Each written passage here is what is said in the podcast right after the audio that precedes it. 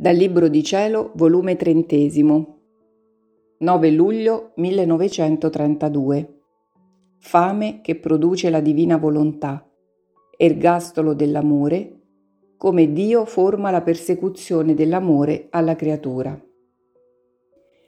Mi sento sotto l'impero della divina volontà e se qualche minuto non sento il suo impero, mi sento senza vita, senza cibo, senza calore, Sento che la vita divina finisce perché non vi è né chi la forma né chi l'alimenta e nel mio dolore vo ripetendo Gesù, aiutami, senza del tuo volere io muoio di fame.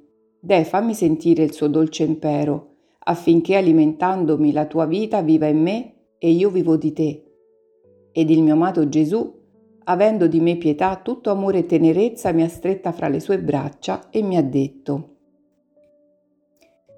mia piccola figlia del mio volere, coraggio, non ti abbattere. La vita divina formata ed alimentata dal mio volere non può morire. E se senti la fame è piuttosto che non sempre senti il mio dire sulle altre meraviglie e novità che possiede la mia volontà. Questo mio dire interrotto ti fa sentire la fame dell'alimento sempre nuovo che essa possiede, ma questo ti prepara a ricevere il nuovo alimento delle sue conoscenze, per farti crescere ed alimentare solo di volere divino. Né tu ti assoggetteresti a prendere altro cibo, ne faresti schifo e ti contenteresti di morire di fame, perché chi l'ha gustato tante volte non si sa adattare a prendere altri alimenti. Ma questa fame è anche una fortuna, perché ti può servire come sbocco nella patria celeste e tu devi sapere che l'unico alimento di queste divine regioni è l'atto nuovo, non mai interrotto, della mia divina volontà. Questo alimento che possiede tutti i gusti, tutte le delizie, è il cibo giornaliero e di tutti gli istanti della celeste Gerusalemme. E poi il sentire la fame dice vita, non morte. Perciò aspetta con pazienza in vita l'alimento della mia volontà, la quale ti rifarà della fame patita, con tale abbondanza che non sarai capace di prenderlo tutto.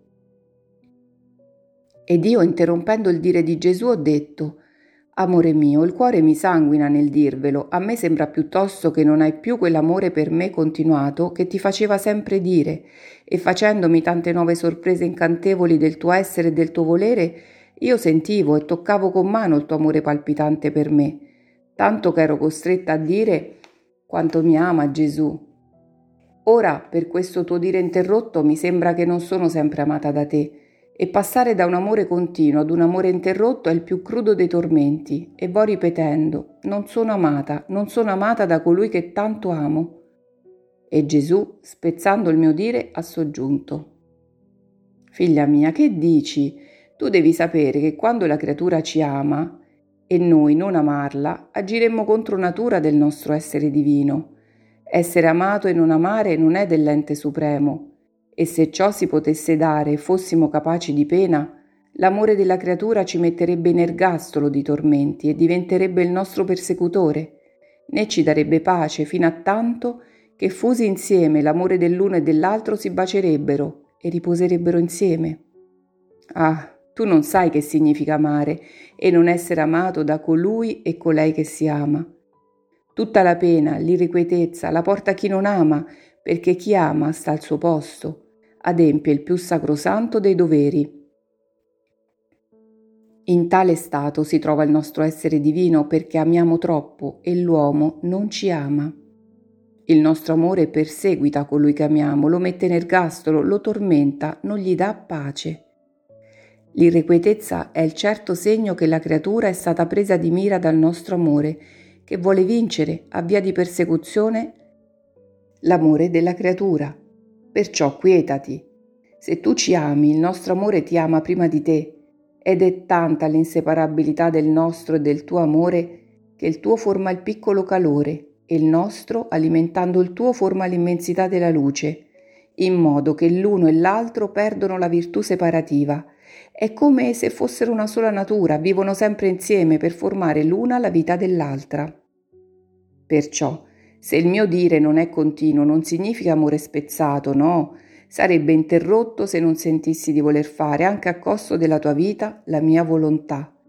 Questo sarebbe non averla più in tuo potere e se la mia bontà è giunta a tanto da darla in tuo potere, questo ti assicura che il mio amore è continuo per te. Perché tu devi sapere che chi fa e vive nel mio volere divino non è altro che la vita operante di Dio stesso nella creatura.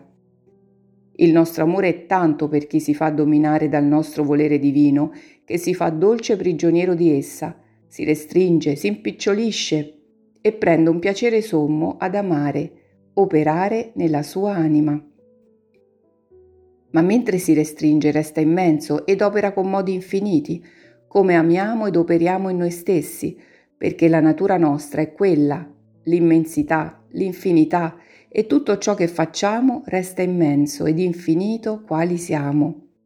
Ed oh il nostro contento che mentre ci restringiamo nella sua piccolezza, diamo corso all'amore e alle opere nostre, ed essa resta riempita, sbocca fuori, riempie cielo e terra, e noi abbiamo la grande gloria ed onore di amare ed operare da Dio nella sua piccolezza. E se tu sapessi che significa un solo atto d'amore, una sola opera fatta da noi in te, tu ne morresti di gioia e non ti basterebbe tutta l'eternità per ringraziarci di un tanto bene. Perciò lasciami fare, fammi fare quello che voglio di te, e sii certa che resteremo contenti tu ed io.